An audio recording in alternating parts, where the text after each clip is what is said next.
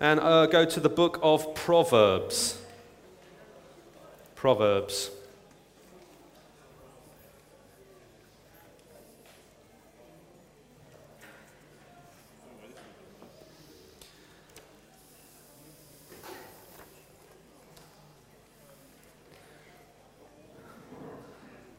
So your Bible should be open in Proverbs, and you should have a card with 1 to 31. If you haven't done the 1 to 31, you can um, continue on that while I'm talking.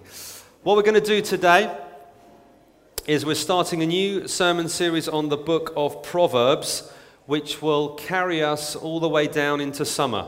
There'll be a couple of breaks for other bits and pieces, but basically, we're going to spend between now and the summertime in the book of Proverbs learning from that. But before we get into that, let me talk about something different. I don't know if you've ever been to bookshops. Yesterday I was in a really big bookshop. I love books, but there's um, a series of books that you find in a lot of modern bookshops um, or on the internet called the, the, um, the Dummy's Guide or Something for Dummies. And it's kind of got a distinctive cover that's yellow and black, and it's got this guy with a triangular head on it. And it covers a whole range of subjects. And I, I did some research on the internet and I found that there are over 2,700 different titles for dummies. So, something for dummies. 2,700 different titles. There's been over 200 million books in print from this series, this Dummies series. Uh, the most popular as far as I could tell, was uh, Windows for Dummies. Windows being the computer operating system. Windows for Dummies, 15 million copies sold, and apparently it's the best selling computer book ever. Windows for Dummies. And they cover all sorts of subjects, so many different things, and lots of kind of things you might be interested, like computers for dummies or Windows for dummies. They, think, oh, I'm interested in that. But what you also find are some really strange ones, the real niche market ones. And I found these. These are genuine dummies guides.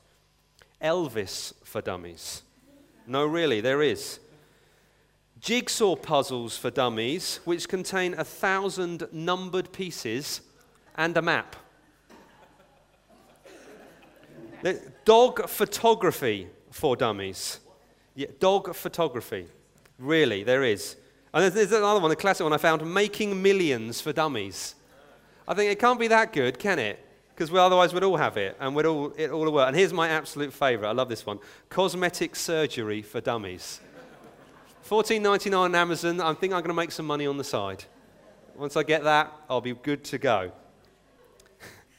but if you ever wanted kind of information for life, how you're going to live life, one of the things the Bible offers us is wisdom. And when we're going to look in the Proverbs today, and for the rest of this series, effectively, we're going to look at wisdom for dummies we're going to look at what it means to be wise um, before God, wise in the ways of the world. And what the Pro- book of Proverbs offers us is that guide, that beginning guide. How do we get into these things? How do we learn these things? How do we learn to do life well? That's effectively what Proverbs is offering us as a book. And let me give you a little bit of background to the book of Proverbs.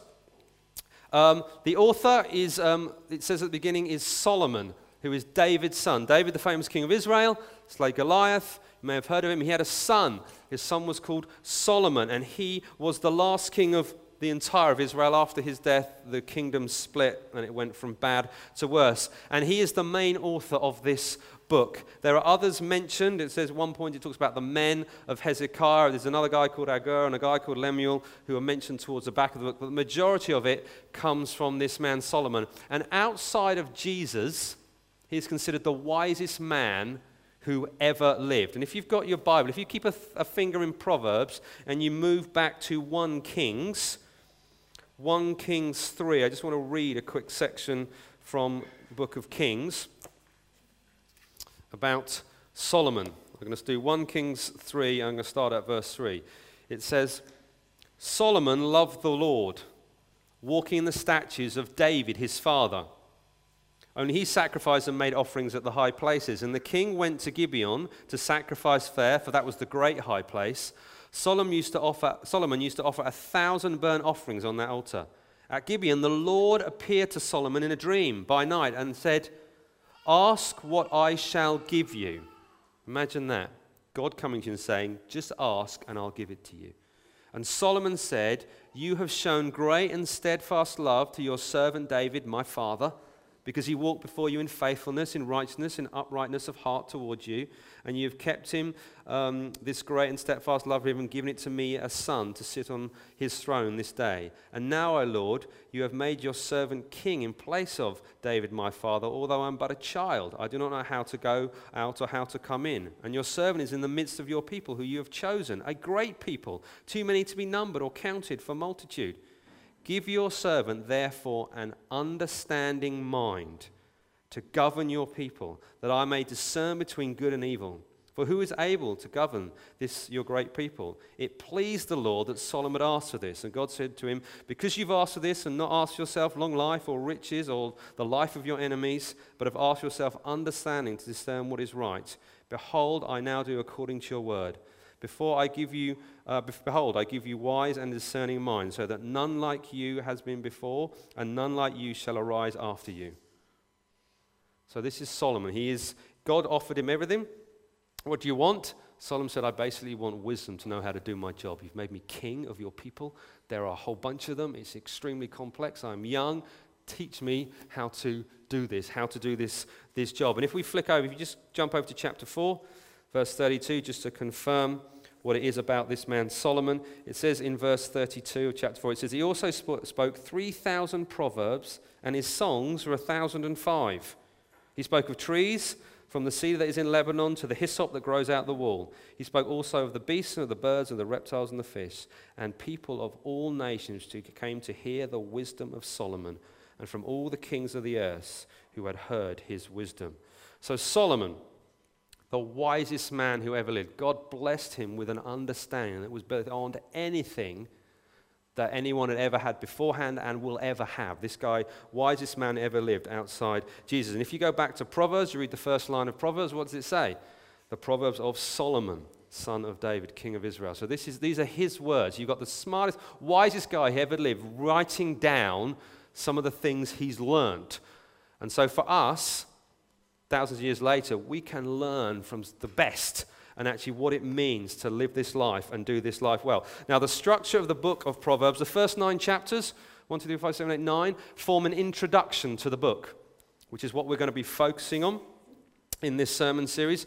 Chapters 10 to 29, which is the majority of the rest of the book, are a collection of individual sayings from Solomon. These short sayings, a couple of lines each. And then the final two chapters, chapter 30 and 31, are Proverbs written by other people that have all been collected together. And chapter 31 um, includes that famous bit about the, the wonderful wife that a lot of people know about. Um, so that's sort of the overall structure of the book. We're going to be focusing on chapters 1 to 9 with this series, but we'll also look at chapter 31 right at the end. And we encourage everyone in their own time to read the middle chapters, chapters 10 to 30, which you'll have lots of um, good times doing that. Now, the style of Proverbs, different from much of the rest of the Bible. They contain pithy sayings, short sayings, short, snappy things that you can easily commit to memory and, and trot out.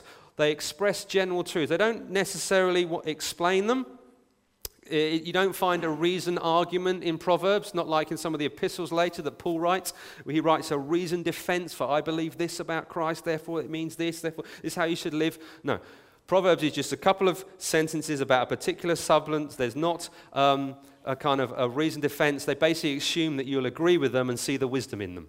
That's what, that's what Proverbs is like. So it takes a, a kind of a discerning mind to read it. They are universal, which means they cover so many areas of life, and they cover all peoples everywhere. It doesn't actually mention God's covenant people in the book, which is Israel at the time. Solomon was king of Israel. They were his covenant people. They were his chosen ones. They're not mentioned, which is odd considering the rest of the Bible, how much it talks about God's chosen people.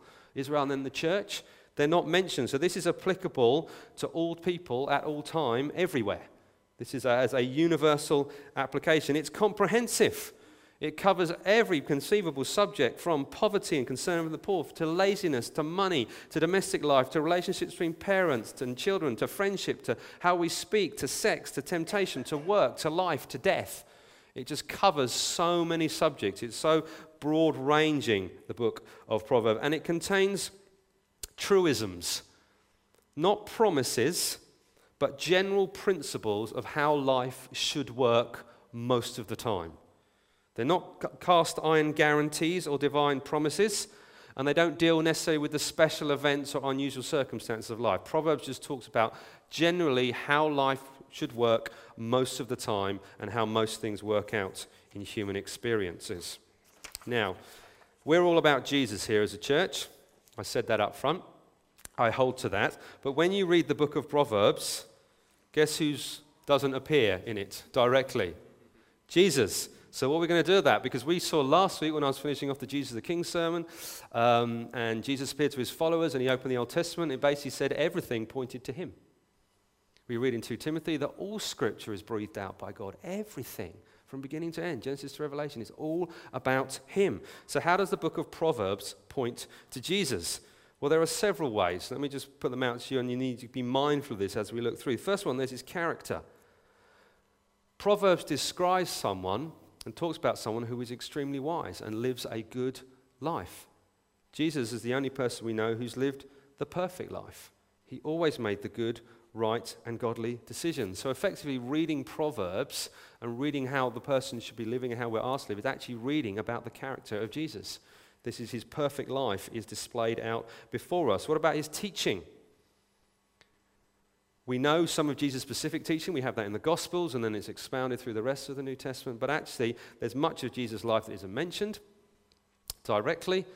But actually, we read Proverbs, if it's all from God, this is all Jesus' teachings to us how he would have, how he would have answered disciples if they'd asked specific things about how do I deal with my parents that are being annoying, or how do I deal with work and, and life and things like that. This contains Jesus' teaching. It also contains Jesus' mission. Because what we find in the book of Proverbs is we find the biggest human problem highlighted graphically, which is our sin. Our sin, which puts us in, um, under God's judgment of a holy God and all the evil that we are capable of and all the bad and wrong decisions we make, we see it kind of lived out in Proverbs in graphic details. How you shouldn't live life and the, mis- and the consequences of making mistakes. And so, what we see here is Jesus' mission. He came to deal with that problem. He came to, to deal with it, the results of our ungodly choices. By his death and resurrection on the cross, he, he paid the penalty that we should have paid for all our bad choices again and again and again that we make, how we've offended God, we've turned them back from God, how we've hurt and damaged those around us. And all through the book of Proverbs, you'll hear the voice of wisdom calling out, saying, Come to me, come to me, come to me. And that's Jesus calling to us as his people, saying, Come back to him. Last thing about the overall kind of book of Proverbs is a warning, a health warning. It has great practical teaching in this book that we're going to look at, but that is no success uh, sorry, no guarantee for success in life. Solomon, who we just read about, wisest man who ever lived after Jesus, failed miserably at the end of his life. We've read Proverbs 3, oh, sorry, uh, 1 Kings 3. He asked for wisdom. Good man. We read 1 Kings 4. And people from the, all around the world came to hear this guy. He was so smart. 1 Kings 11, you see the end of his story, which was truly tragic, where he ended up uh, turning his back on God and forsaking the God who had given, blessed him so much. So, practical teaching is great and how we should live life and things like that, but without our humble commitment to Jesus, it can all end in disaster, which what it did to Solomon. All right, let's get into the passage for today. We're just going to read the first few verses. So, we've seen the Proverbs of Solomon, son of David, king of Israel. That's the man who is behind this work. He wrote it, and behind them we have the God who blessed him with great wisdom. And it says this, verse 2 it says, To know wisdom and instruction, to understand words of insight, to receive instruction in wise dealing, in righteousness, justice, and equity, to give prudence to the simple, knowledge and discretion to the youth. Let the wise hear and increase in learning, and the one who understands obtain guidance to understand a proverb and a saying, the words of the wise and their riddles. The fear of the Lord is the beginning of knowledge. Fools despise wisdom and instruction. Okay. We'll leave it there, come back to the rest of that next week. Two parts of this. We've got the first section, chapters 2 to 6, which is the purpose of the book, and then we've got chapter, uh, verse 7 there, which is the foundation of the book, of everything that's going to come on. So the first few verses there, the purpose of the book. We're going to look at the how, what, uh, and why of this book. So if we want to learn wisdom, If we want to learn wisdom, how are we going to learn wisdom? Well, if you're one of those people who likes to write in your Bible or mark in your Bible, if you go down, look at verse 2, look at verse 3, look at verse 4, and look at verse 6, how do they all start?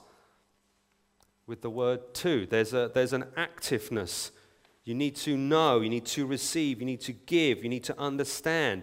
There's something that we need to do to take practical steps to learn wisdom. We need to be willing and not passive. If you're going to learn how to live life the way God wants you to live life, the way that's healthy and godly and righteous before Him, we need to be proactive in there. There's an activeness to that too. You've got to do something. You can't just sit back and expect to learn by osmosis. And just like if I sit here long enough and do nothing, I will become wise. I will know how to, how to act godly in any given situation. And then what are we to do? It says you are to know, verse 2. And that means to become conscious, to become aware, to observe, to perceive, to realize. It says then you're to understand. That means to, you take the information you've got and you implement it in a good and a wise way. We are to receive, which means um, you take hold of something. If you're to receive something, you have to be active and give it to you. It was my birthday last week. And I got given gifts. And people came to me and said, you know, happy birthday, here's your present. It was wonderful. But I had to take it. You have to actually get hold of it. Otherwise, you look like a lemon because they stand there holding it and you're just like, thanks. Brilliant. Happy birthday to me. No, you've got to grab the gift. You've got to open it. You've got to enjoy it. You've got to be active about these things. And if you look at verses um, 3 and 4, you've got almost a teacher student then there. One is to give, and the other one is to receive, take hold. So there is a givingness as well. There's a givingness in terms of wisdom. They're trying to give, God wants to give you something, hand over something, and we are to receive this gift that He's given us. And it's, it's instruction that we're going to receive. Now, for some of you, this might make you feel like you suddenly have flashbacks to school, you know, and those kind of things, because it's all about being brought to correction and being challenged and being disciplined and being open to being told that's right and that's wrong. So if you're going to take wisdom and listen to its teaching as it comes to you, you've got to be active in receiving, but you've also got to be aware that actually it's going to train you, it's going to change you. It's going to do something to you. You might think, I think like this, and then wisdom says, actually, no, you should be thinking like this. I act like this, and it says, no, actually, you should be acting like this. So we have to be prepared to change and have our thinking corrected. So there's the how. What about the what? What are we going to be given? Well, it says here what you're going to get given. It says you're going to have words of insight, good sense and discernment you will receive. You'll have about wise dealings in verse 3. So you'll know how to deal with people well. There's righteousness and justice and equity, it says. So righteousness is knowing God's standards, justice is a legal term, knowing right and wrong, and equity is fairness. So you'll know how to act in all those ways. God's standards, you know what's right and wrong, you know how to be fair with people. It, talk, it uses the word prudence, which is a bit of a funny word, a bit of an old word, but that just means uh, uh, like shrewdness, being cunning in a good way. You can be cunning in a bad way, but you can also be cunning in a good way, being savvy, being canny about things. And lastly, then, in verse 5, it says, You'll have guidance. You'll know which way to go once you have received wisdom. To sum it all up, it's basically how do you do life well, is what is offer, on offer here at the beginning of this book. It's basically saying, are you willing to take that? Are you willing to say, yeah, do you know what? I'm going to receive that instruction. I'm going to take on board what you are offering, Lord, about how I do this life well.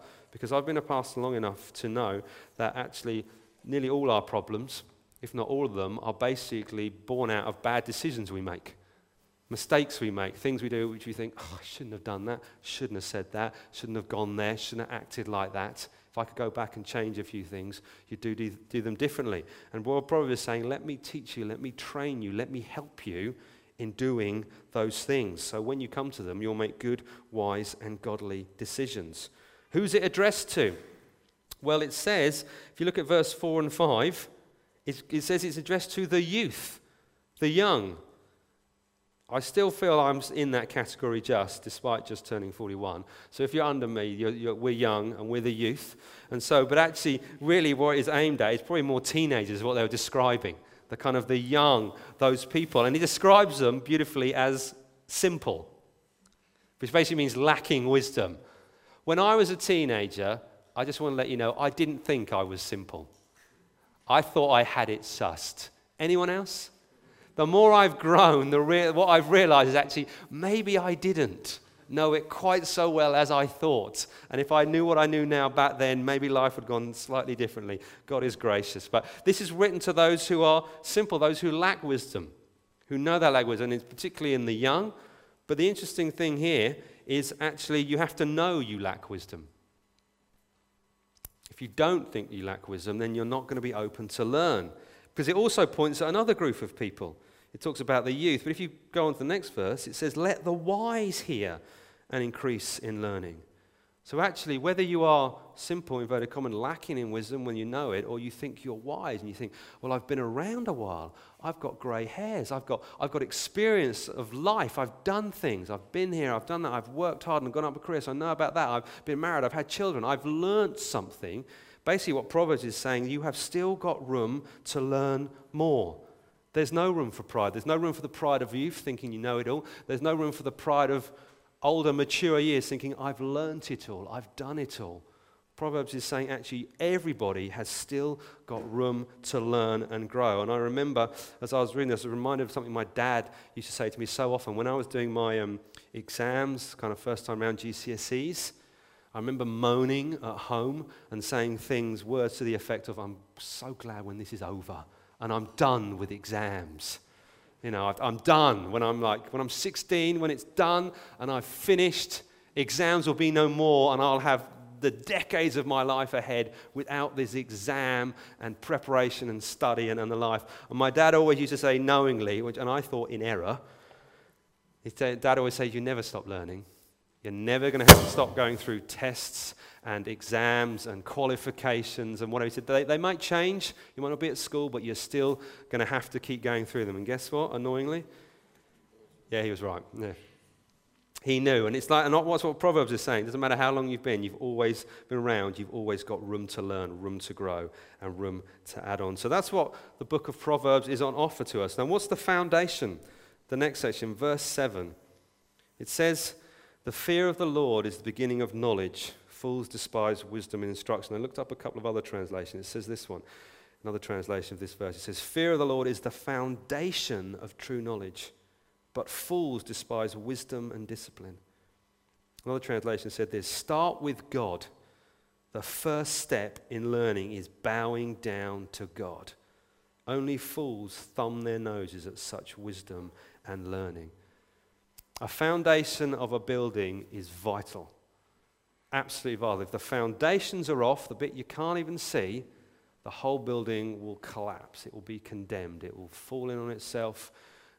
People won't be able to live in it. People won't be able to enjoy it. And the foundation of this book is that verse. It's the most important verse. If you're a highlighter or an underliner, underline that verse, star that verse. It appears here right at the beginning of the book of Proverbs. If you read to the end of chapter t- uh, 9, which is the end of the intro, it appears again in verse 10 of chapter 9 as almost like the same idea. You've got to get this. This is the one verse that makes everything else, else happen. It's the most important book, uh, important verse in the book. And without that verse, if you took that out and took that sense out, effectively all you've got left is a self help book. I went on Amazon and I typed in self help in the book section of Amazon, push enter. Um, it was over 300,000 hits came back. I thought, there's a lot of self help out there, you know. But actually, what makes this book different from just generic ones you find in the bookstore is this whole thing about the fear of the Lord and the focus on God. So, what is the fear of the Lord? Well, the second line gives you a little bit of a clue. It says, Fools despise wisdom and instruction. A common Hebrew way of writing was they put two, verse, two lines together, and the second line would kind of explain or help clarify the first line, often by a contradiction or just something like that. And so, what he's saying is, a fear of the Lord is the beginning of knowledge, but then it says the opposite here kind of, what's the opposite side of that? Well, it's for fools. And fools despise wisdom and they despise instruction. They're too proud they, they, they, think they're too good for it. They, they have contempt or aloofness or arrogance, or they're just too busy for learning and growing in themselves. So that's kind of the opposite. The idea of the fear of the Lord, fear, is a sense of reverent awe. It's realizing you are not the center of everything. It's realizing you are way smaller than you think. It's not um, cringing de- dread like terror, but it's recognizing who God is. I remember um, a couple of weeks ago, um, my family were away. We were in North Wales with my dad and kind of the whole family together. It was his 70th birthday, uh, and we were there celebrating and having a great time. And one of the things my dad wanted to do was to go and climb a mountain because we weren't far from the Snowdonia National Park. He said, I want to go and climb Snowdon. And so him, his three sons, and a couple of grand, the older grandkids, uh, and the daughter-in-law decided we were going to go and climb Snowdon. And we were driving in very early in the morning to get a space in the car park. And as you drive into Snowdonia, you're down at sea level, and you come to the mountains, and suddenly the kind of the mountains appear. And they're not even like big proper mountains, but they're, they're big to me. And as you're driving and you get closer, they just get taller and taller. And you have this. I remember sitting in the car looking up at these mountains, and you suddenly realize there are billions of tons of rock and granite, whatever they're made of, there. And as you're driving into the mountains, they just get bigger and bigger and bigger and bigger. And I suddenly, nothing changed with me, but I suddenly felt smaller and smaller and smaller. And there was this sense in my heart, my heart started to beat fast, thinking, I am really tiny and insignificant compared to these. And we're going to try and climb these and get on top of these, but they are everywhere. And they surround us. For long you're in there, they're behind you, they're all around you. And I had that sense of, oh my goodness, I'm not very big. I'm not as important as I think when you compare with what I'm looking at here. And that's a, little bit of the sense of the awesomeness of God. One person described it like that. When you have the fear of the Lord, you realize it says, I am not the measure of all things, but I am being measured. That's that idea of God is looking into you. And if we read the rest of the Bible, it gives some clarity of what the, the fear of the Lord is. If we read on in Proverbs, it says, The fear of the Lord is instruction in wisdom and humility wisdom and humility. So it's being humble before God, recognizing who He is, recognizing who you are. In Job, it says, And He said to man, Behold, the fear of the Lord that is wisdom, and to turn away from evil is understanding. So, fear of the Lord is a willingness to repent and change our behavior when we realize it's wrong before God. It says in Genesis 22, he said, Do not lay your hand on the boy or do anything to him, for now I know that you fear God, seeing if you have not withheld your son, your only son to me. That's Abraham who was about to uh, sacrifice Isaac, Isaac. And God stopped him and said, Actually, you feared God because you were willing to submit to my will even when you didn't understand it even when you didn't get it.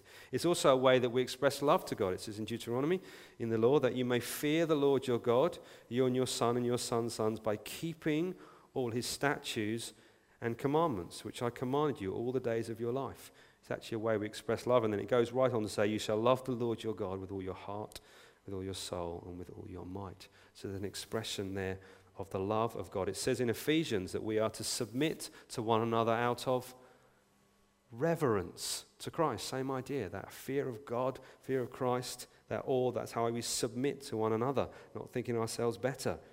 It's also a place of confidence. It says in Proverbs 14, in the, in the fear of the Lord, one has strong confidence, and his children will always have refuge. The fear of the Lord is a fountain of life that one may turn away from the snares of death.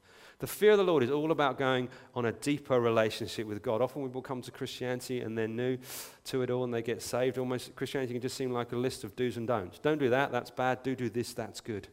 But actually, the fear of the Lord is, is a deepening of that relationship.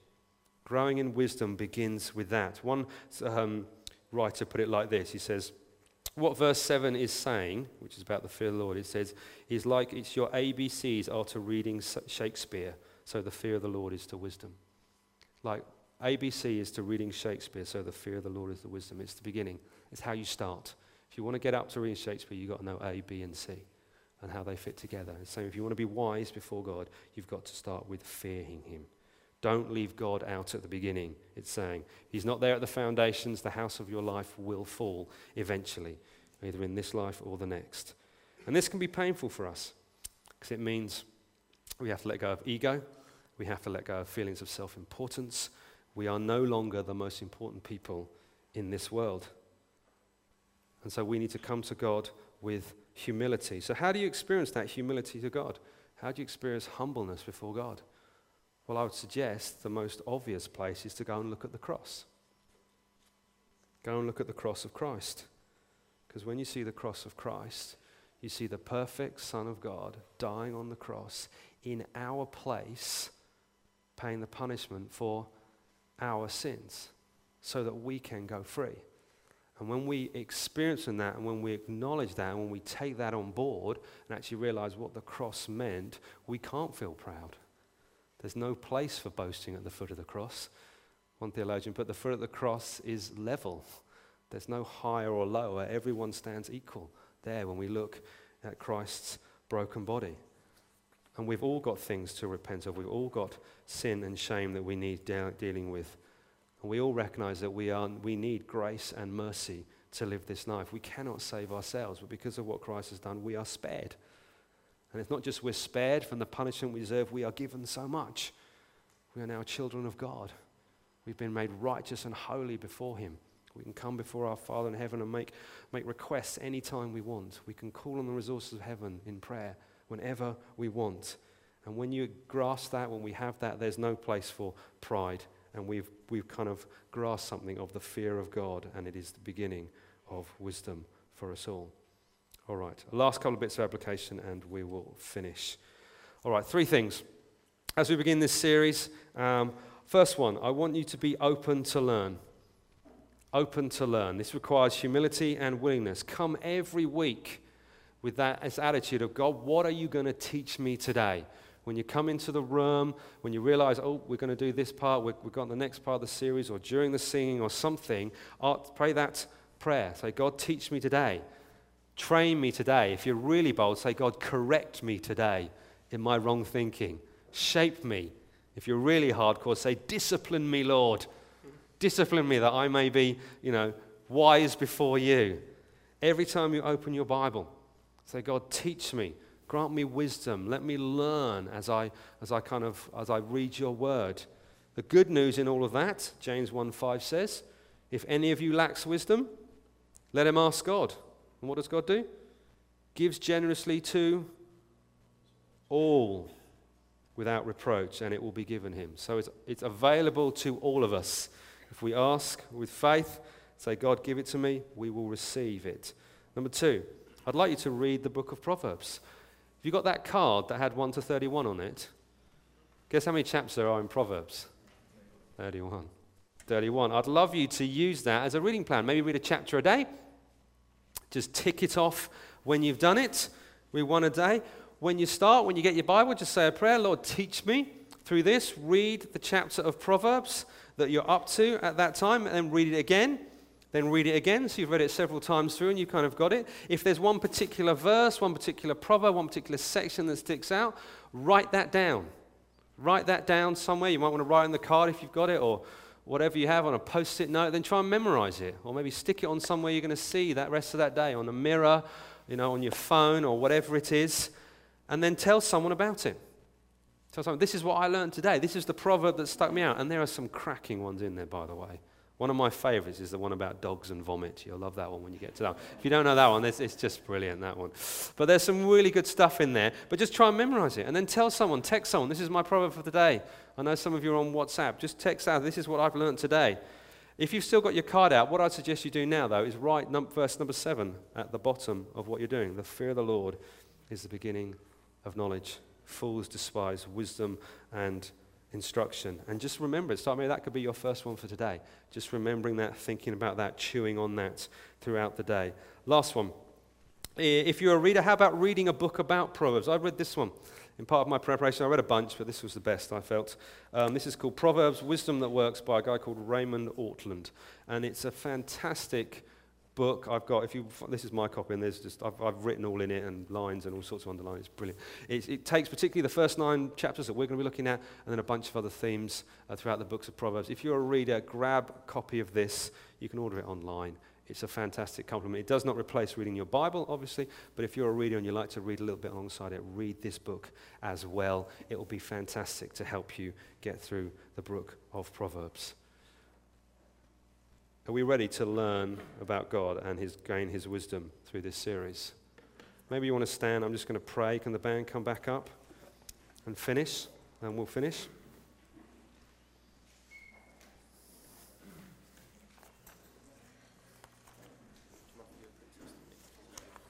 Yeah, okay.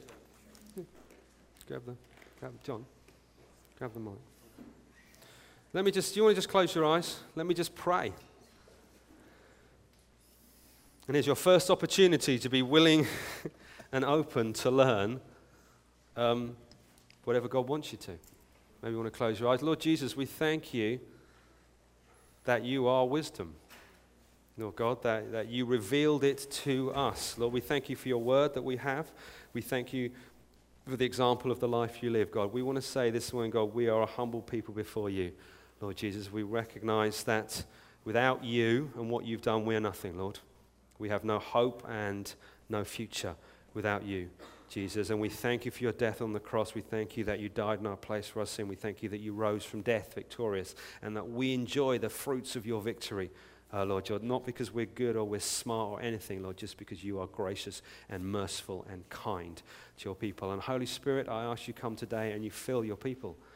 And I'm going to pray a bold prayer. God, I'm going to say, Lord, teach me, train me through your word.